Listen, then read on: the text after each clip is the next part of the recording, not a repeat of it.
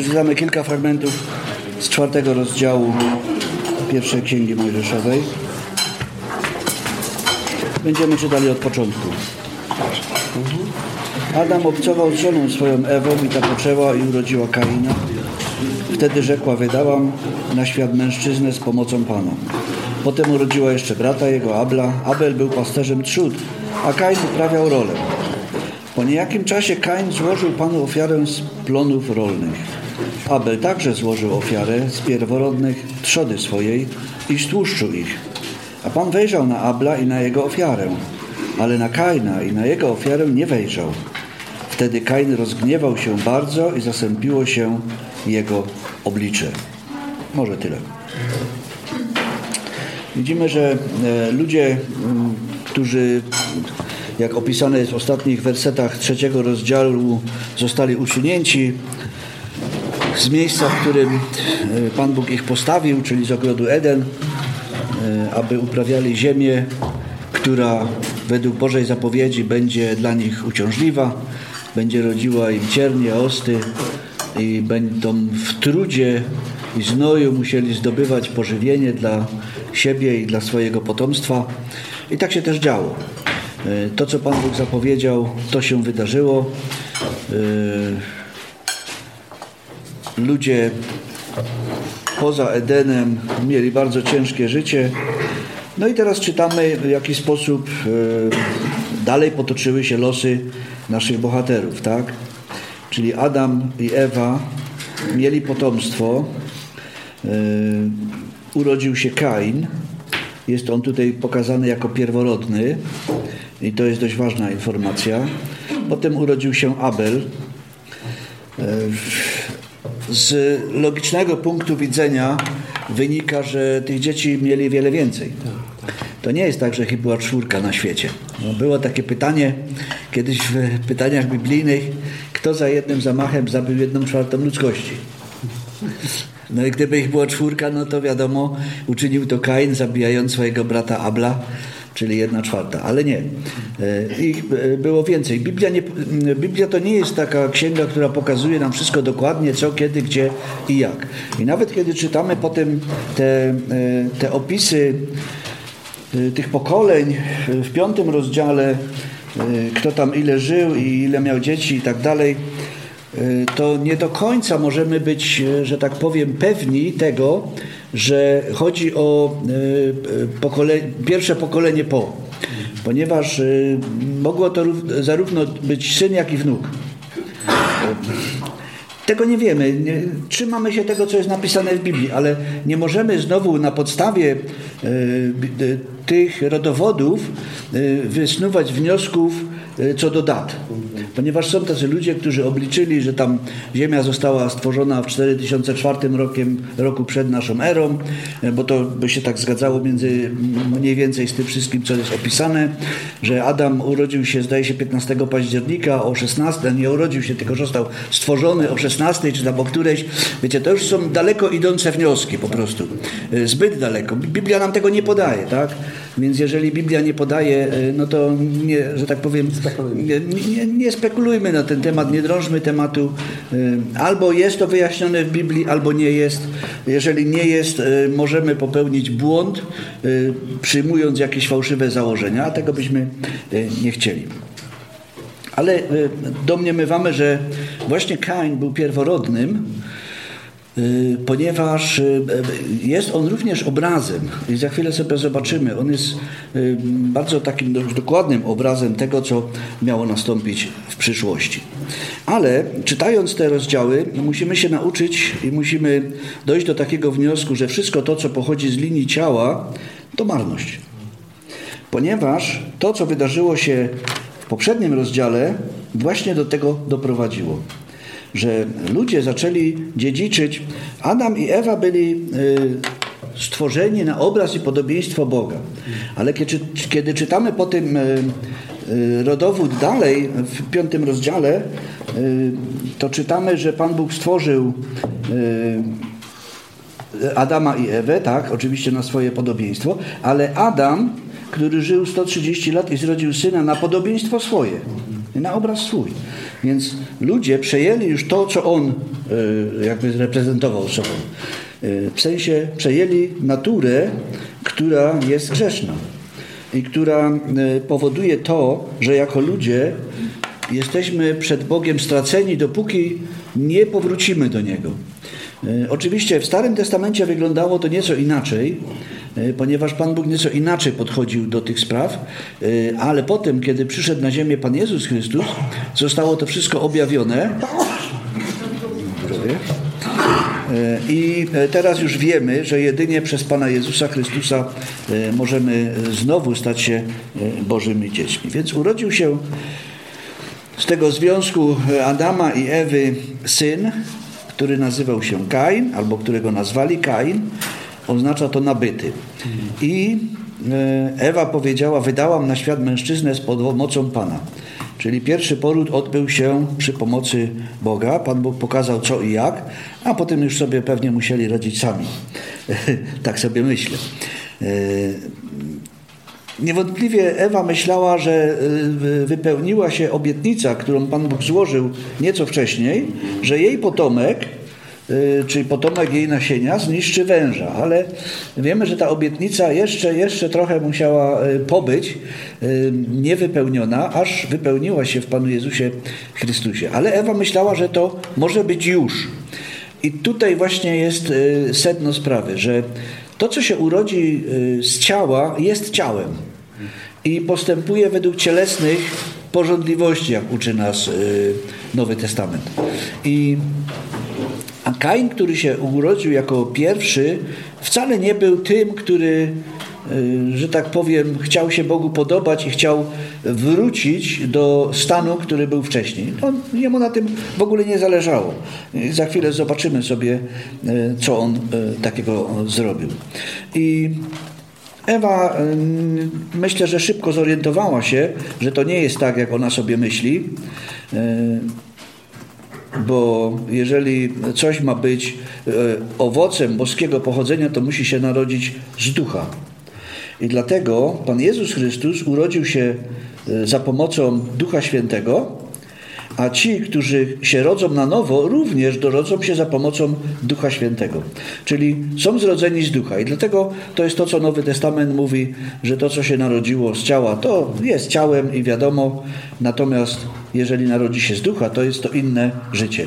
I to jest to nowe życie, o którym mówi Pan Jezus, na przykład w Ewangelii Jana w 3 rozdziale, kiedy rozmawia z Nikodemem i on jest całkowicie zaskoczony, jak to można się narodzić ponownie.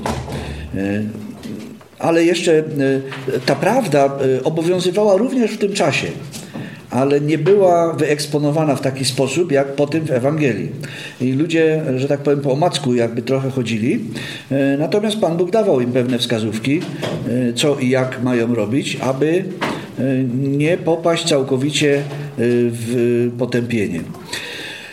I tak jak powiedziałem, ta konieczność nowonarodzenia była od zawsze, ponieważ tylko jako nowonarodzeni możemy znowu stanąć przed Bogiem jako nowe stworzenia. Ale musimy skorzystać z Jego ducha, którego On dał na świat.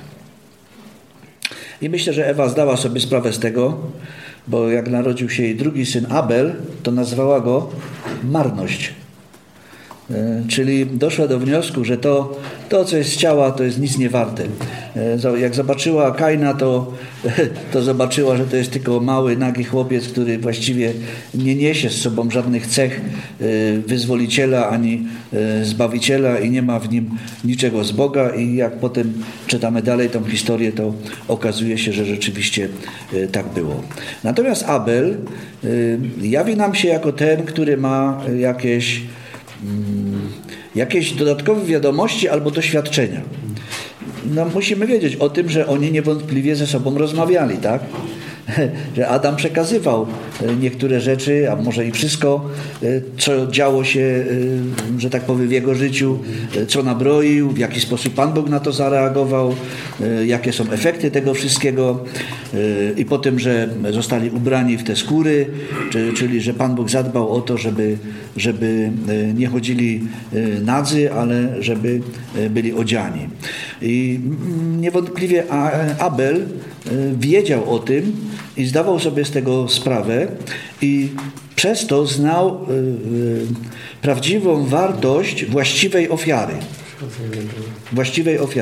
Ponieważ ofiary mogą być różne, tak? Później wiemy, że Pan Bóg wprowadził również ofiary z pokarmów. To nie było nic drożnego, nawet to był obowiązek ofiarować na przykład pierwociny albo coś takiego. To się działo, ale nie w tej chwili, kiedy ziemia tyle co została przeklęta i jedyną słuszną ofiarą było życie niewinnego stworzenia za winnego człowieka. Inaczej tego się nie dało załatwić.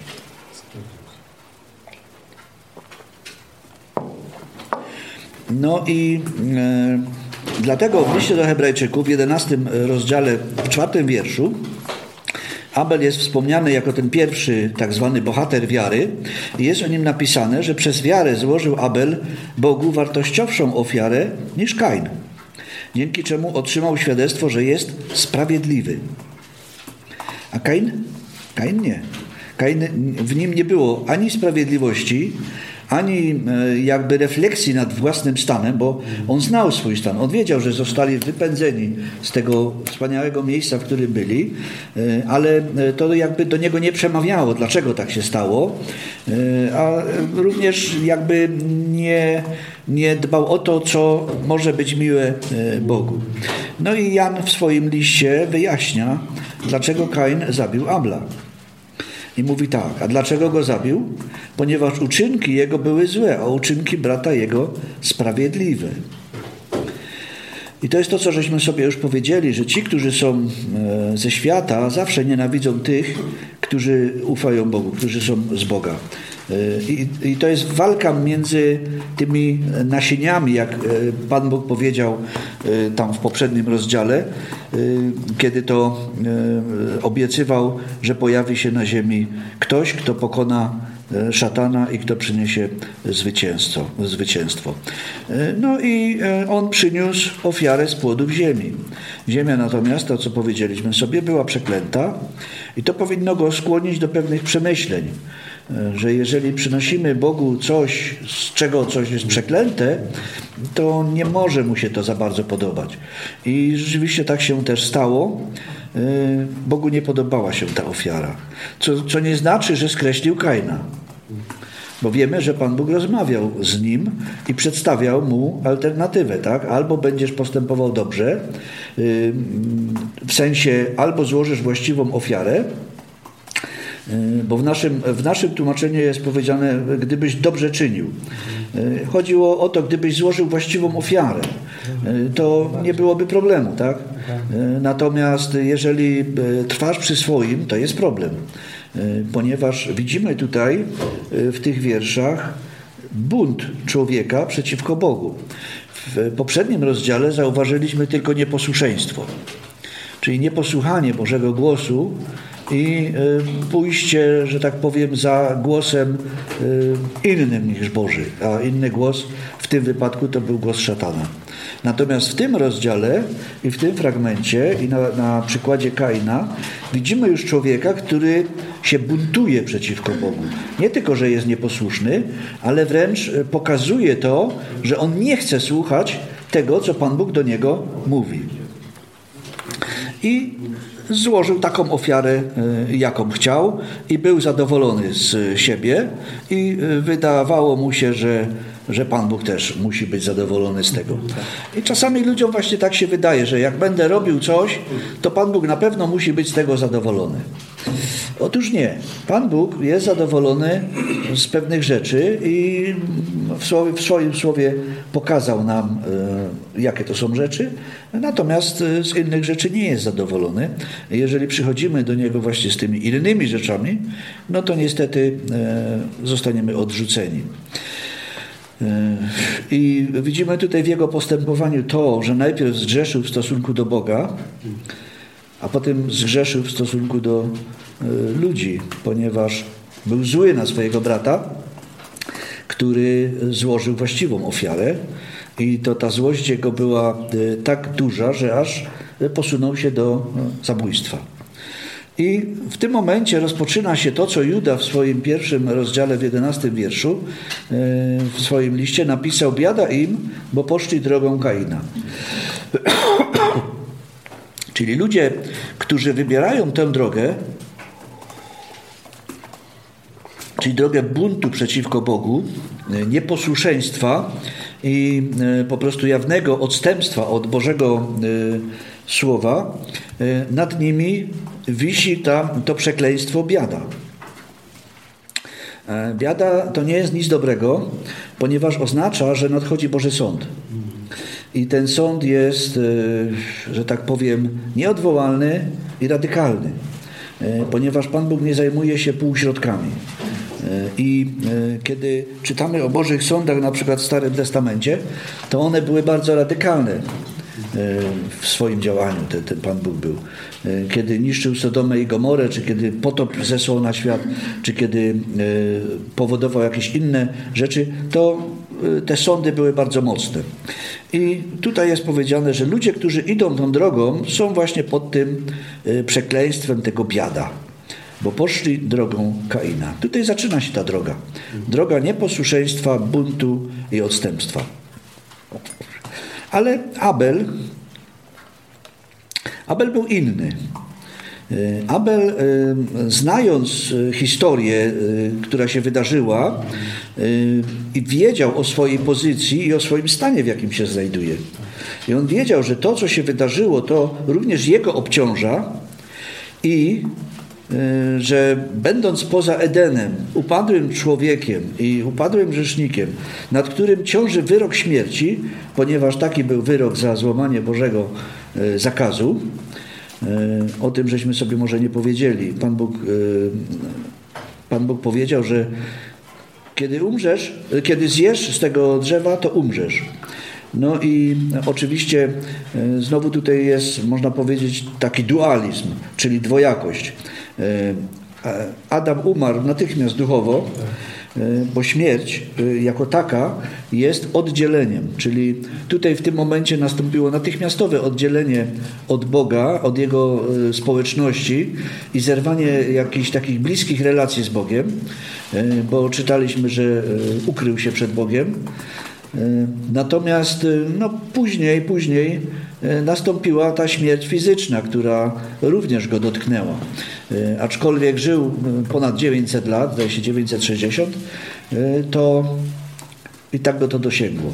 I ktoś kiedyś skonkludował, że jeżeli przyjąć ten opis z listu Piotra, że jeden dzień jest jak 1000 lat u Boga, a 1000 lat jak jeden dzień, no to nawet tego jednego dnia biedak nie przeżył, oczywiście w oczach Bożych. Nie wiem, czy tak możemy mówić, ale to jest nieuniknione. I dlatego w liście do Hebrajczyków jest napisane, że ludziom postanowione jest raz umrzeć. Muszą po prostu umrzeć. Chyba że zdarzy się ten moment, że przyjdzie Pan Jezus. To wtedy zabieramy się, że tak powiem, z Panem Jezusem i zostajemy przemienieni jako ci żywi, o których mówi apostoł Paweł, że my, którzy pozostaniemy przy życiu. Tak? Abel wiedział, że nad nim ciąży ta kara, ta wina jest mu przypisana tak samo i przyszedł do Boga na podstawie ofiary, która pociągała za sobą śmierć. Śmierć niewinnej istoty. No bo baranek przeważnie jest obrazem właśnie takiego niewinnego stworzenia. Nie wiem, czy ktoś z Was kiedyś miał do czynienia z takimi zwierzętami. Myśmy kiedyś hodowali owce, więc baranki to są bardzo przyjemne stworzenia, takie owieczki małe. No, sam miód po prostu. Takie fajne zwierzątka. Wiecie, i to jest obraz, który pokazuje nam, że taki ktoś fajny, dobry musi umrzeć, bo my byliśmy źli. Myśmy wiele o tym mówili, może już nie będziemy tak często, ale no niestety to jest podstawa naszego życia. Więc zawsze o tym będziemy wspominać, że Pan Jezus Chrystus poświęcił swoje życie dobrowolnie, i nazwany jest barankiem. No. To był ten baranek wyczekiwany przez wiele, wiele wieków. I kiedy się pojawił, to Jan powiedział: o, to jest ten baranek. A, nareszcie przyszedł, nie? A kiedy wnosili Pana Jezusa do świątyni, to człowiek, który tam był, powiedział: nareszcie. Nareszcie. Ale zobaczcie, to też pokazuje na pewien fakt. Ilu ludzi czekało na Pana Jezusa, kiedy pojawił się po raz pierwszy na ziemi? No bardzo niewielu, tak? No wiadomo, Józef i Maria czekali na Niego z racji tego, że urodził się w ich rodzinie, tak? Natomiast jedynie ten Symeon, który tam był w świątyni, prorokini Anna, która również wiedziała, że takie coś nastąpi, przyszła. No i tak właściwie przyszli mędrcy, którzy dowiedzieli się o tym, że się urodził i przyszli Mu oddać chwałę. I nie wiem, czy ktoś jeszcze czekał. I reszta, jak usłyszeli, że się narodził król izraelski, to jest napisane, że cała Jerozolima się wystraszyła i zadrżała. Oczywiście to jest taki obrazowy opis, ale pokazuje nam, że nie, oni się w ogóle nie spodziewali tego. I dokładnie to samo będzie, kiedy przyjdzie Pan Jezus po raz drugi. Ludzie nie będą się spodziewali. Dlatego Pan Jezus, kiedy mówi o swoim przyjściu, to mówi: po pierwsze, baczcie, aby was kto nie zwiódł, a po drugie, abyście nie byli zaskoczeni. I to jest bardzo ważne. Więc on, ten Abel, zdawał sobie doskonale sprawę ze swojego położenia, i złożył Bogu ofiarę z trzody, ofiarę ze zwierzęcia. Charakterystyczną rzeczą w ofiarach pierwszej Księgi Mojżeszowej, bo później to się trochę zmieniło, jest to, że nie była najważniejsza ta krew, która była przelana. Ale ważny był tłuszcz, który złożył. Potem, kiedy Pan Bóg, że tak powiem, ustanawiał przepisy ofiarne, to powiedział: wszelki tłuszcz należy do mnie. Tak to jest. I Abel już wyczuwając to, złożył, jest tutaj napisane, że z trzody i z jej tłuszczu, tak? Więc dokonał tej ofiary, która Bogu się wtedy podobała.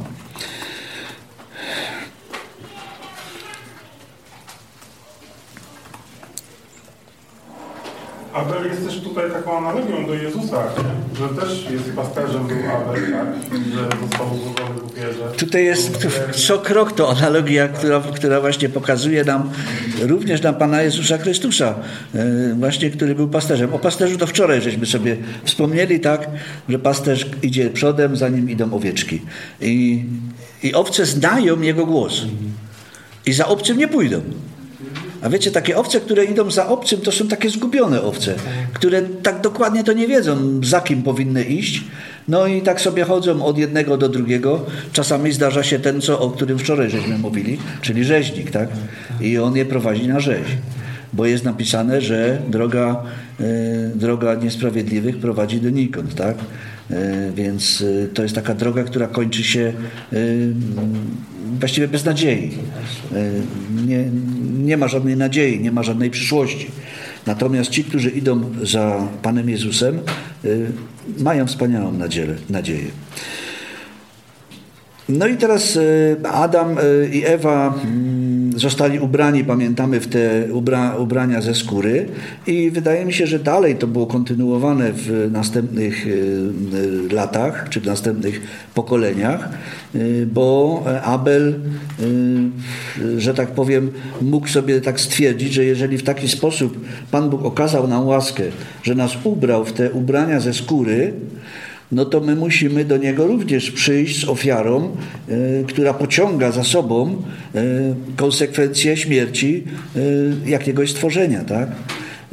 I tak jak Pan Bóg spotyka ludzi w ubraniach ze skóry, tak w Ablu widzimy tą drugą stronę, kiedy przychodzi człowiek do Boga.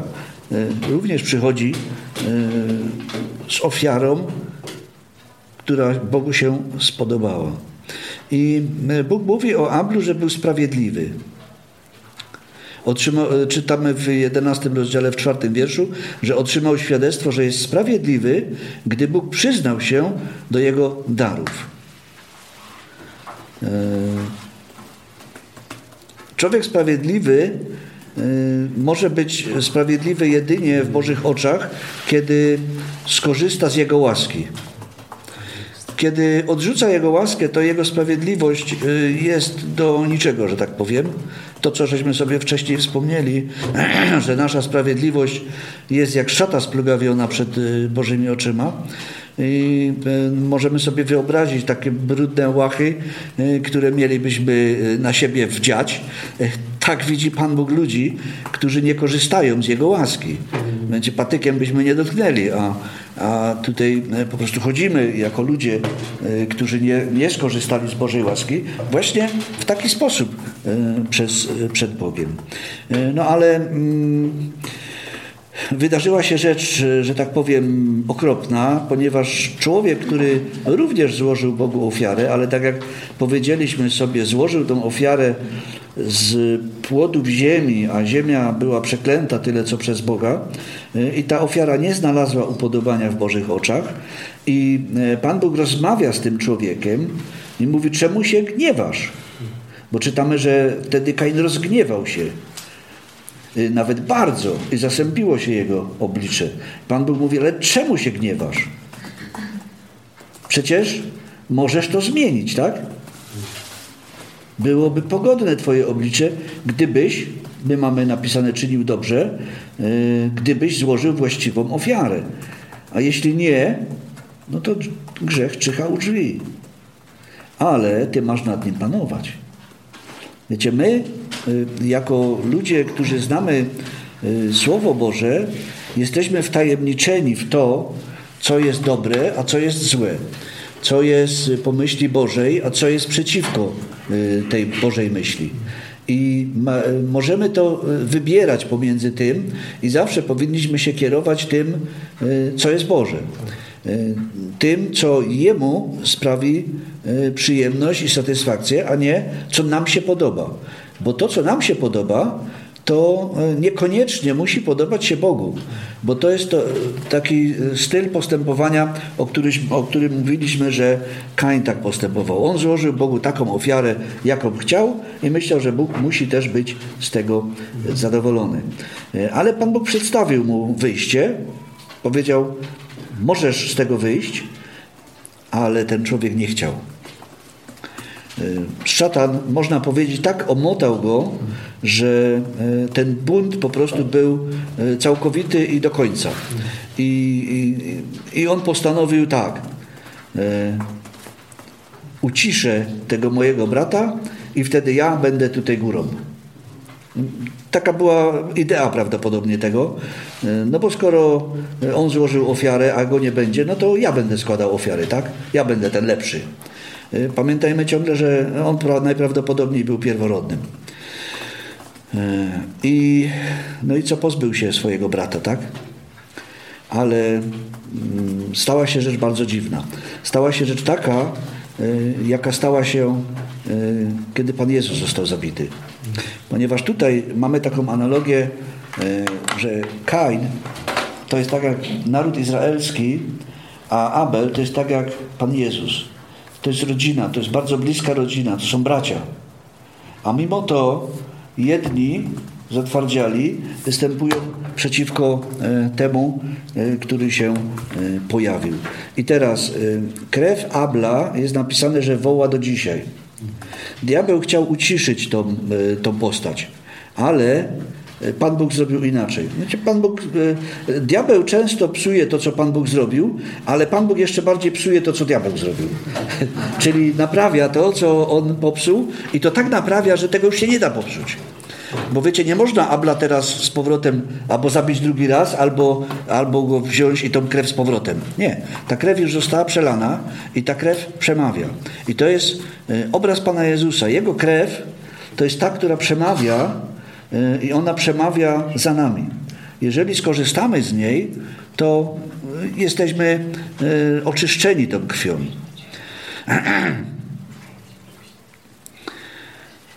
I teraz to, co mówiliśmy, Słowo Boże mówi o nim w liście do Hebrajczyków w 11 rozdziale, że on był sprawiedliwym. Czyli on znał Boże prawo i jego przestrzegał. Bo to na tym polega sprawiedliwość.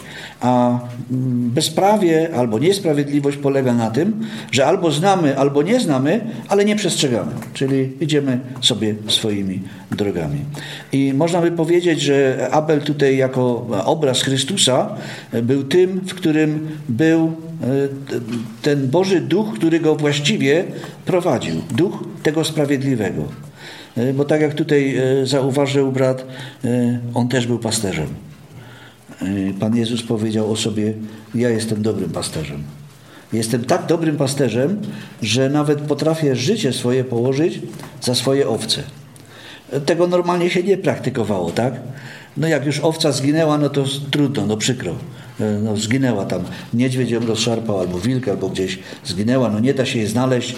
Ale jest napisane o Panu Jezusie, że On tak długo szuka, aż znajdzie. I jeżeli jest niebezpieczeństwo, to sam położy swoje życie. Takim małym obrazem tego jest Dawid, który w Starym Testamencie był jakieś 1000 lat przed Panem Jezusem. Kiedy miał iść na Goliata i Saul mówi: no ale jak ty pójdziesz na Goliata, człowieku, ty ani wojownik nie jesteś, ani nic. A on mówi tak po naszemu: spokojnie, królu, ja to ogarnę.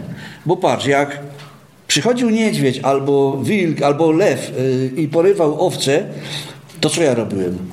Brałem kija, goniłem go i tak długo go goniłem, aż on tą owcę mi puścił. Wiecie, no gonienie lwa albo niedźwiedzia z kijem to nie jest taka prosta sprawa, tak? Czyli to był dobry pasterz, który narażał swoje życie po to, żeby ta owca, która została już ewentualnie porwana, została odzyskana. I on również jest takim obrazem Pana Jezusa Chrystusa. No i oczywiście wspaniały Psalm 23, który mówi nam o dobrym pasterzu. I ten dobry pasterz przeprowadza nas nawet przez dolinę cienia śmierci. Tam nie jest napisane, że przez dolinę śmierci, ale przez dolinę cienia śmierci.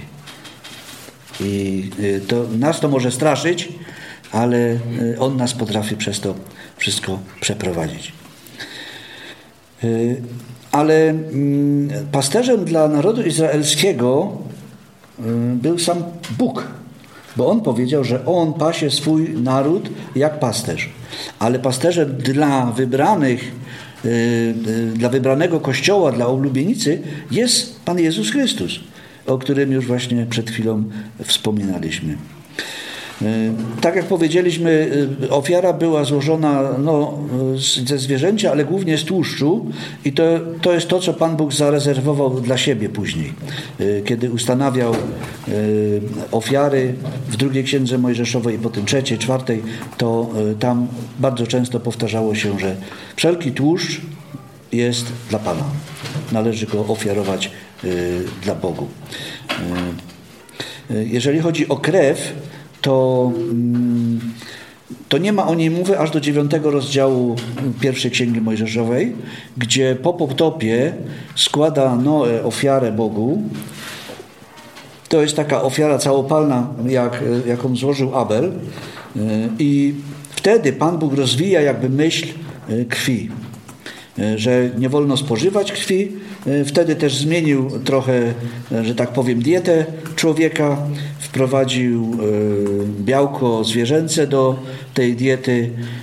Zmienił również dietę różnych innych zwierząt. Musiała nastąpić zmiana budowy zarówno uzębienia, jak i tak zwanych flaków, czyli wnętrzności, które trawią potem to wszystko. I żeby przystosować zwierzęta, które kiedyś były trawożerne, do tego, że mogą mieć albo wszystko, czyli i to, tak jak człowiek. Oczywiście człowiek nie jest zwierzęciem, ale albo przestawić się całkowicie na dietę mięsną. Więc ale to nastąpiło dopiero po potopie i wtedy jest mowa o krwi, że nie wolno jej spożywać, bo w niej jest życie. I wiecie, ludzie śmiali się trochę z tego, aż do momentu, kiedy, zdaje się, w XIX wieku któryś tam z uczonych lekarzy wynalazł, że rzeczywiście życie jest we krwi, bo jakby wypuścić krew z człowieka, to nie ma człowieka, człowiek umiera, tak? I to, co Pan Bóg powiedział na początku, to jest rzeczywiście prawdą. No i teraz, kiedy Pan Bóg patrzył na Abla, to akceptował to jego postępowanie, czyli przyjął tą jego ofiarę i można powiedzieć, był zadowolony z niego. Kiedy Pan Bóg patrzy na tych, którzy ufają Chrystusowi, to jest ta sama sytuacja.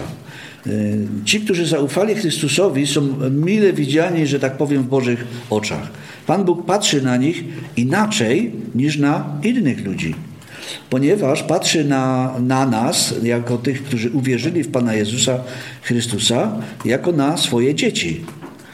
Na swoje dzieci zawsze patrzy się inaczej niż na cudze dzieci. Cudze dzieci to byśmy zaraz skarcili, tak?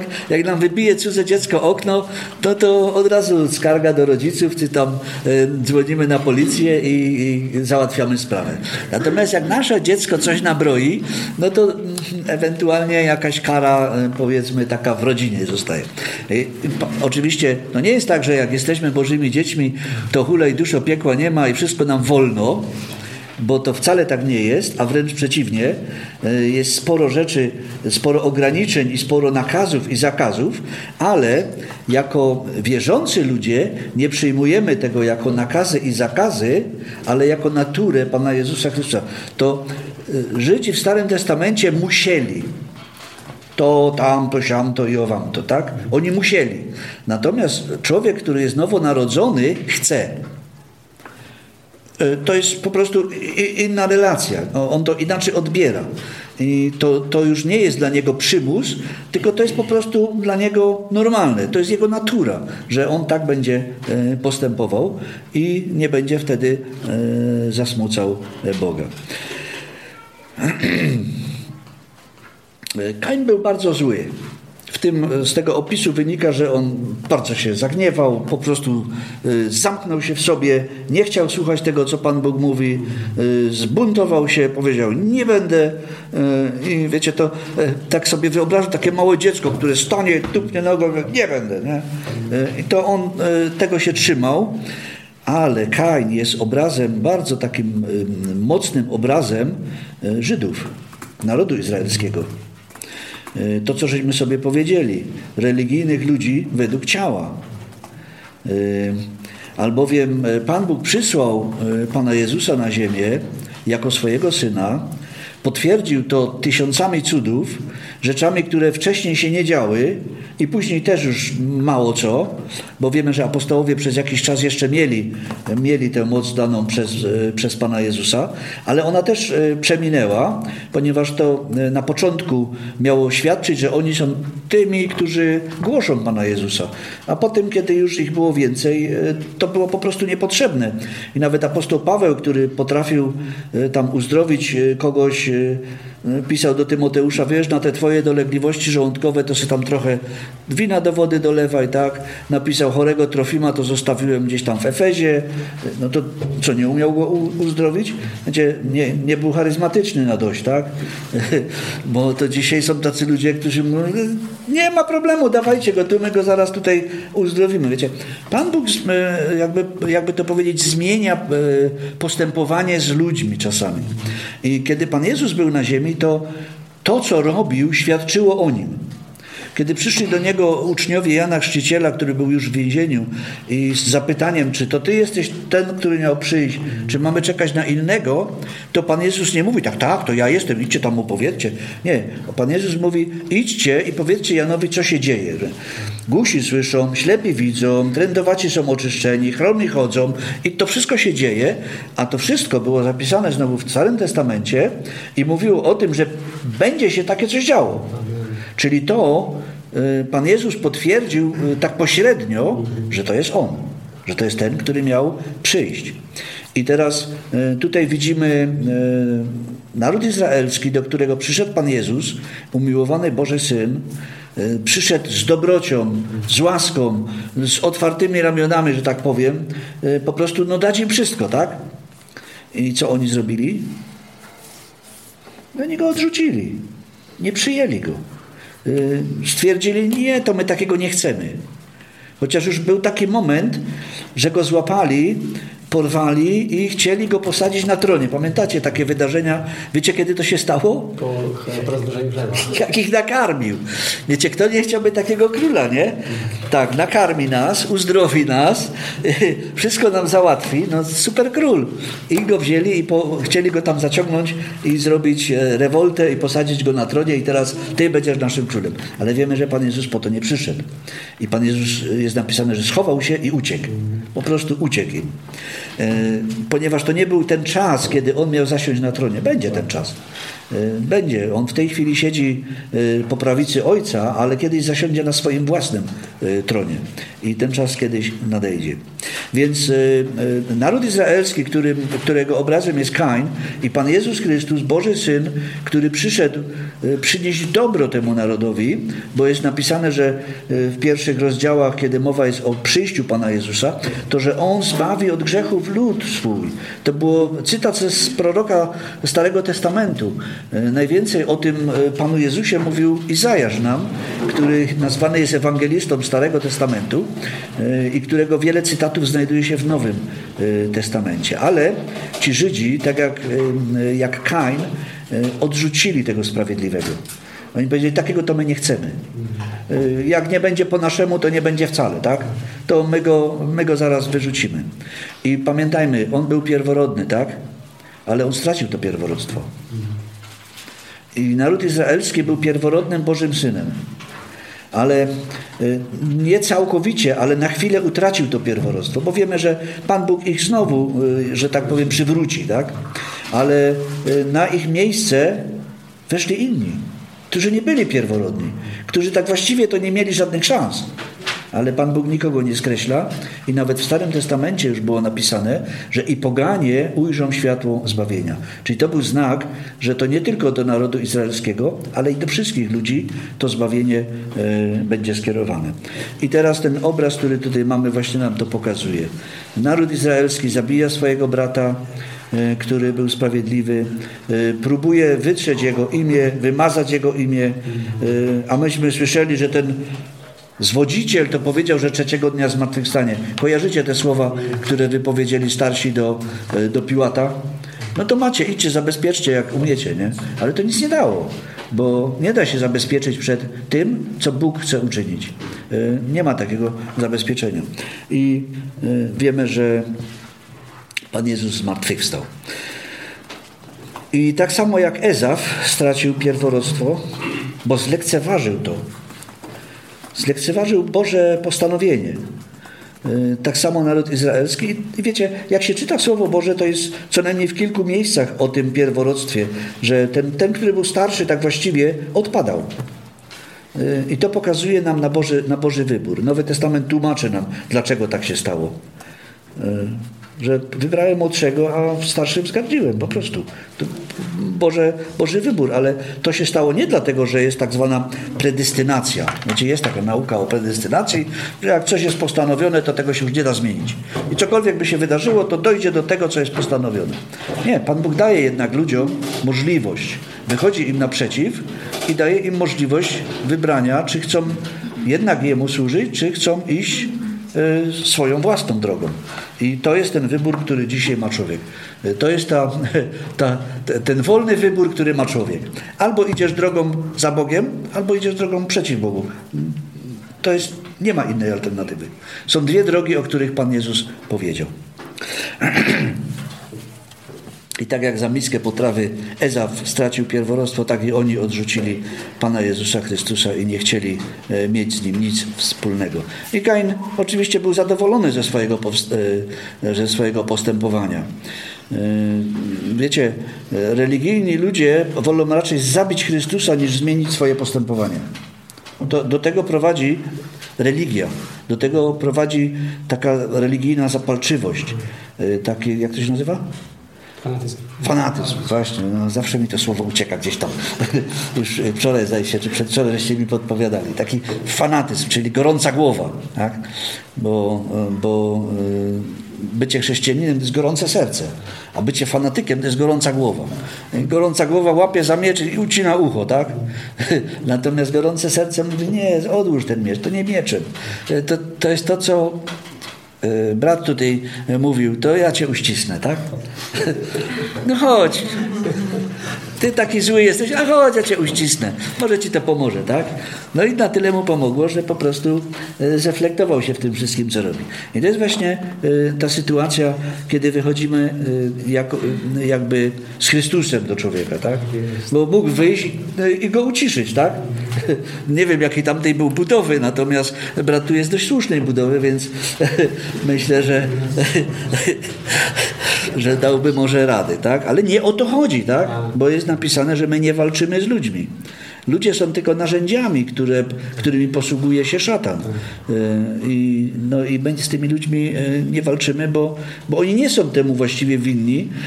Po części może, ale generalnie oni są pętani. I jest napisane, że szatan zmusza ich do pełnienia swojej woli. Tak jest napisane i tak się musi dziać.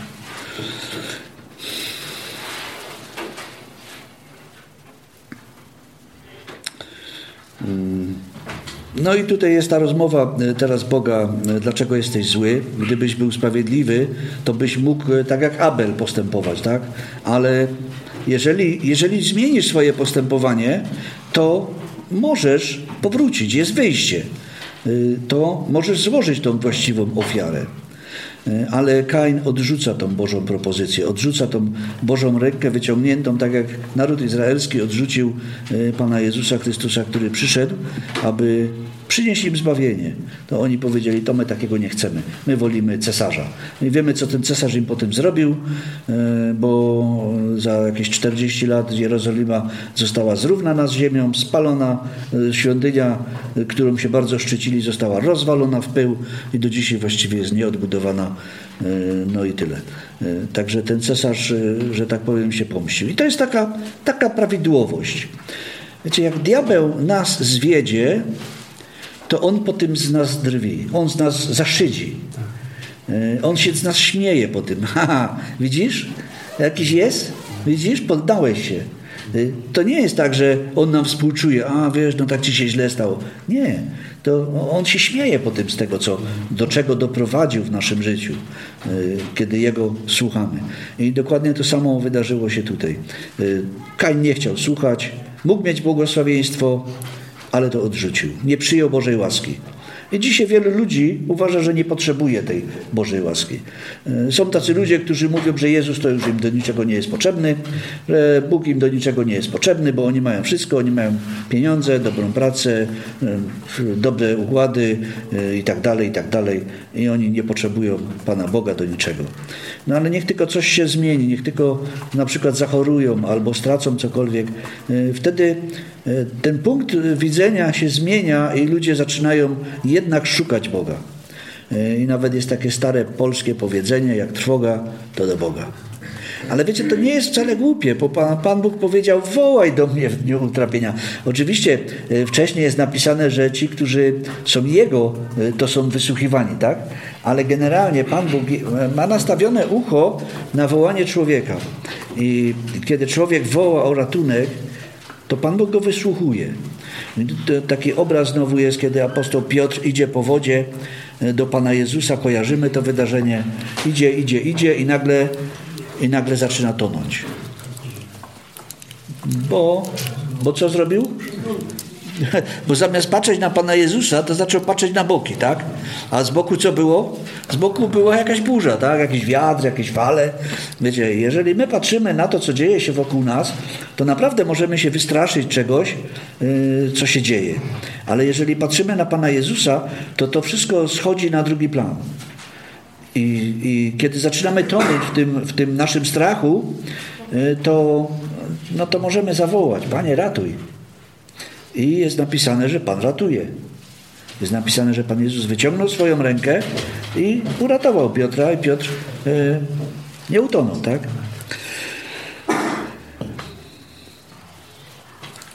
No i to jest to, co powiedzieliśmy sobie o religijnych ludziach, że religijni ludzie to wcale nie są ludzie, którzy podobają się bardziej Bogu. Bo najwięcej złych rzeczy Pan Jezus powiedział o religijnych ludziach w Ewangeliach. Kiedy czytamy, to praktycznie nigdy nie mówił o nich nic dobrego. Zawsze ich krytykował za ich postępowanie, za łamanie Bożego prawa, za podejście do ludzi, bo to wszystko się łączy, tak? Kiedy przyszedł do niego człowiek i pytał, jakie jest najważniejsze przykazanie, to Pan Jezus mówił, no a jakie? No miłuj bliźniego, miłuj Boga i miłuj bliźniego, to się łączy wszystko. A ci ludzie odrzucili to i zaczęli, co zaczęli? Miłować samych siebie, tak? Bo jak to jest napisane, wydłużali swoje frędzle i stawali na rogach i modlili się i dziękowali, Panie Boże, że nie jestem taki jak ten tam, bo tamten to jest paskudny człowiek. No nie tak.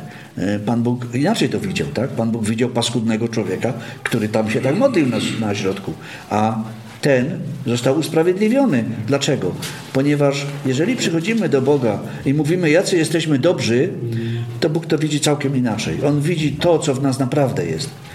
Ale jeżeli przychodzimy i wyznajemy to, że jesteśmy słabi, że jesteśmy grzeszni, że jesteśmy brudni, no to wtedy On, że tak powiem, wyciąga swoją rękę i okazuje swoją łaskę.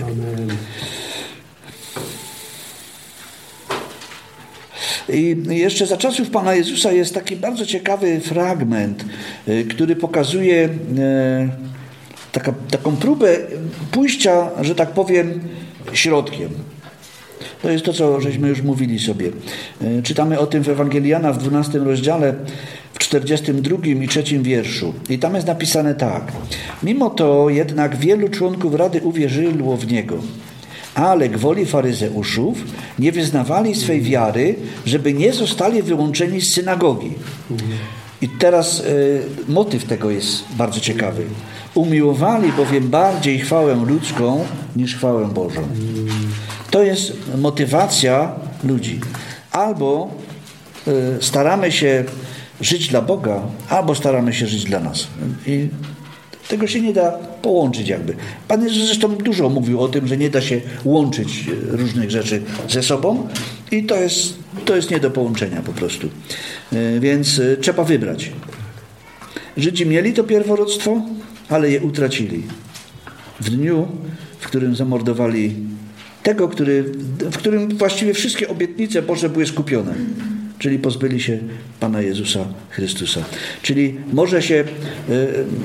może wydarzyć się taka sytuacja, że Pan Bóg zawoła do Żydów: Żydzi, gdzie jest Chrystus? Co zrobiliście z Chrystusem? Tak jak zapytał, a gdzie jest Abel? Co zrobiłeś z Abelem? Gdzie on tam jest? Ja to nie wiem, gdzie on tam jest. Czy ja go pilnuję? Czy ja jestem bratem? Znaczy stróżem tego mojego brata? I tak samo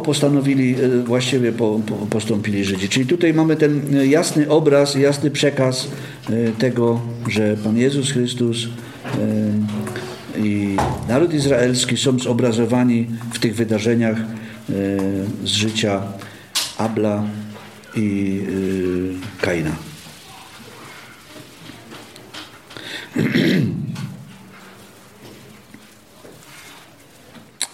I teraz może już zmierzając do końca, bo chyba nasz czas już zmierza do końca. Pod koniec tego rozdziału są opisani potomkowie Kaina, czyli jest opisany ród, który powstał z Kaina i cywilizacja właściwie, która powstała. I to jest nasza cywilizacja, w której żyjemy. Niestety. To jest techniczna cywilizacja, która powstała w rodzie Kaina. I czytamy, że Pan Bóg wypędził Kaina przed swojego oblicza, ale Kain wreszcie zdał sobie sprawę z tego, że jego grzech jest wielki i mówi tak: no teraz jak pójdę sprzed Twojego oblicza, a mnie ktoś spotka, to mnie zabije. A Pan Bóg mówi: nie zabiję Cię. I dokładnie to samo stało się w narodzie izraelskim. Pan Bóg oznaczył ten naród jako naród, który ma pozostać. Oczywiście wielu członków tego narodu z powodu odstępstwa w tym czasie, kiedy był Pan Jezus, niestety cierpiało i poniosło śmierć. Bardzo wielu. Ten naród jest znienawidzony na całym świecie dzisiaj. I zresztą był praktycznie zawsze. Były kraje, w Europie na przykład to była Francja, być może, że jeszcze jakieś inne, gdzie Żydzi to byli obywatele drugiej kategorii. Oni byli tacy podludzie trochę. To było dokładnie to samo, co chciał wprowadzić potem Hitler. Zresztą wprowadził to potem i egzekwował bardzo, bardzo ostro. I w tych czasach, czyli w tym wczesnym średniowieczu, bardzo wielu Żydów przyjechało do Polski. I stąd Polska była bardzo rozwiniętym i bogatym krajem, ponieważ za Kazimierza Wielkiego ci Żydzi przyszli do Polski i przynieśli tu cały swój majątek, tak? A poza tym oni zostali przez Boga szczególnie udarowani robieniem biznesów, więc to wszystko się jakby pomnażało, tak? I dlatego jest mowa, że była Polska drewniana, a została murowana. Ale potem, kiedy zaczęły się prześladowania Żydów w Polsce, Polska znowu zaczęła się chylić ku upadkowi. I potem przyszła kontrreformacja. Co? Także jest napisane, że kto was będzie błogosławił, to ja go będę błogosławił. Kto was będzie przeklinał, to ja go przeklinę, tak?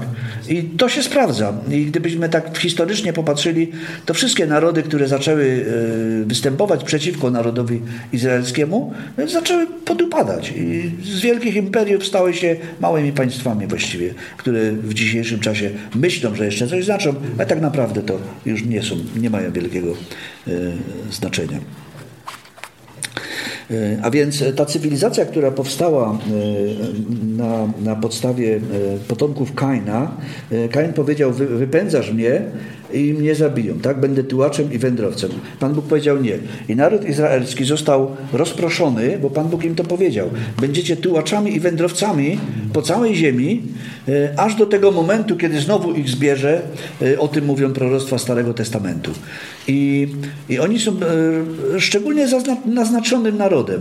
Zobaczcie, naród, którego nie było. Przez 2000 lat nie mieli swojego państwa. Nie było języka. Nagle się zeszli i jest państwo, tak? Już od kilkudziesięciu lat mamy to państwo Izrael. Powrócił język bardzo szybko. Oni mają zdolność uczenia się tego języka błyskawicznie. Ci, którzy wracają tam, uczą się tego po prostu tak, jakby się tego uczyli od dziecka. Więc to jest również pewien Boży wpływ na ten naród. I to, co czytamy o Kainie, że został wypędzony i że będzie tułaczem, to również dotyczyło tego narodu, ponieważ odrzucili tego, który przyniósł im życie. Ktokolwiek by zabił Kaina, 7-krotną pomstę poniesie. Zobaczcie, Pan Bóg obiecał i powiedział, że ci, którzy jego naród będą prześladować, będą źle robić ludziom z tego narodu, będą pod jego przekleństwem. Ale również dał wielką obietnicę. Ktokolwiek by dał szklankę zimnej wody, tak jest napisane, Pan Jezus powiedział, ktokolwiek by dał szklankę zimnej wody jednemu z tych moich braci, otrzyma nagrodę. Więc to jest bardzo ważne, jaki stosunek ludzie mają do tego narodu, bo to jest Boży naród. Pan Bóg powiedział, że kto ich się dotyka, to tak jakby się dotykał źrenicy Bożego oka. Czyli drażni bezpośrednio samego Boga. Tak jak ci, którzy prześladują Kościół, bezpośrednio drażnią Pana Jezusa Chrystusa. No i on odszedł oczywiście sprzed Bożego oblicza, ale tak powiem, jako człowiek zbuntowany nie został tułaczem, tylko się osiedlił w ziemi Noe, tak? I założył tam miasto i urodził mu się syn i potem urodzili się następni potomkowie i potem urodził się Lamech. Lamech jest osobistością tutaj, że tak powiem, wybitną w cudzysłowie, ponieważ on miał dwie żony. A Bożym zamiarem było, aby był jeden mąż i jedna żona. A tutaj widzimy już człowieka, który łamie to Boże zarządzenie. I kiedy może nam się uda dojść do tego momentu, kiedy będzie Noe, to Noe wraz ze swoimi synami również mieli po jednej żonie. I jest napisane, że oni znaleźli łaskę w Bożych oczach, że Pan Bóg, oni się Bogu podobali. A wiecie, wtedy na świecie działy się bardzo dziwne, różne rzeczy, ponieważ jest napisane, że tam w to mieszali się również upadli aniołowie. Oczywiście słyszałem już taki wykład półtoragodzinny na temat, że to wcale nie byli aniołowie, ale to No, różni ludzie do tego podchodzą, tak? I teraz właśnie zaczyna się ta cywilizacja i bunt przeciwko Bożym prawom. Czyli nie robimy tak, jak Pan Bóg powiedział, tylko robimy według siebie. I ten rozdział pokazuje nam również pewną bardzo ważną prawdę, która mówi o tym, że nigdy nie było jaskiniowców. Ani nigdy nie było ery kamienia łupanego, orzecha laskowego, ani tam żadnej innej. Nie. Ludzie zostali wyposażeni przez Boga w taką wiedzę i w taką umiejętność, że kiedy urodzili się potomkowie Kaina, to tam w 3., 4., 5. pokoleniu oni już wszystko potrafili zrobić tak, jak się należy. Czyli założyli stada owiec i zostali pasterzami.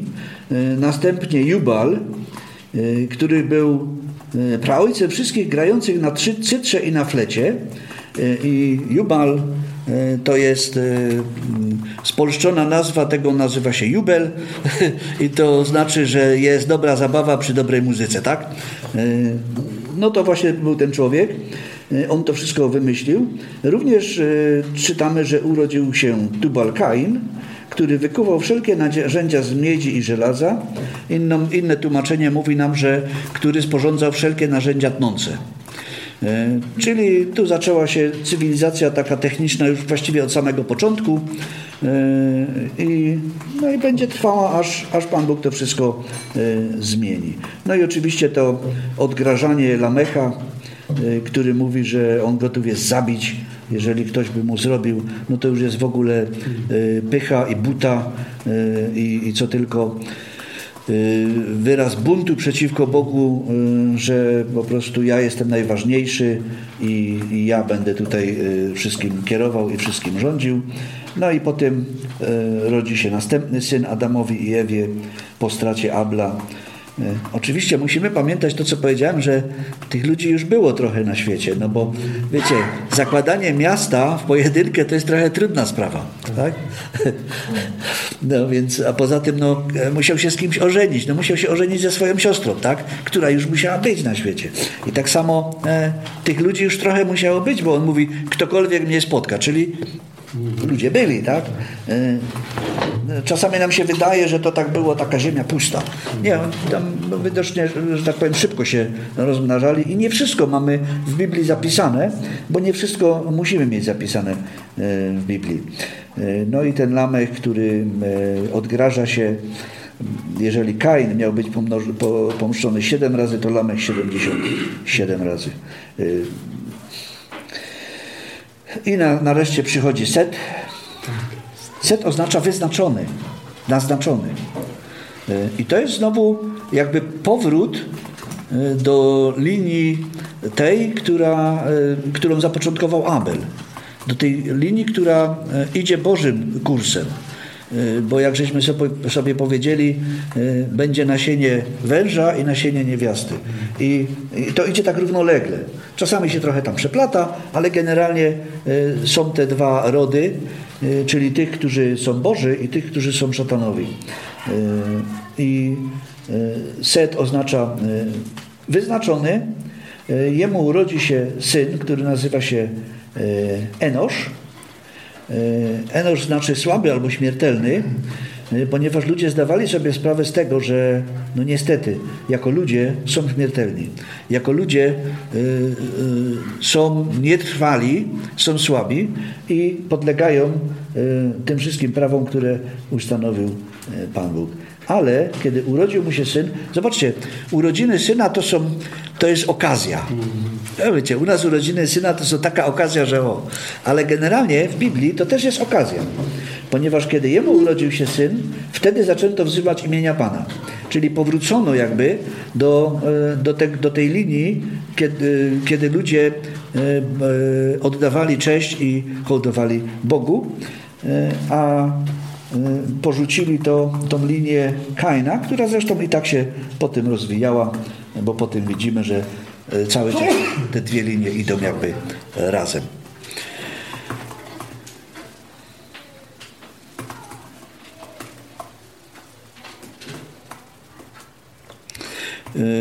Jeszcze na sam koniec może kiedy zaczęli wzywać imienia Pana, to jest również wskazówka dla nas, że zbawienie jest jedynie związane ze wzywaniem imienia Pana.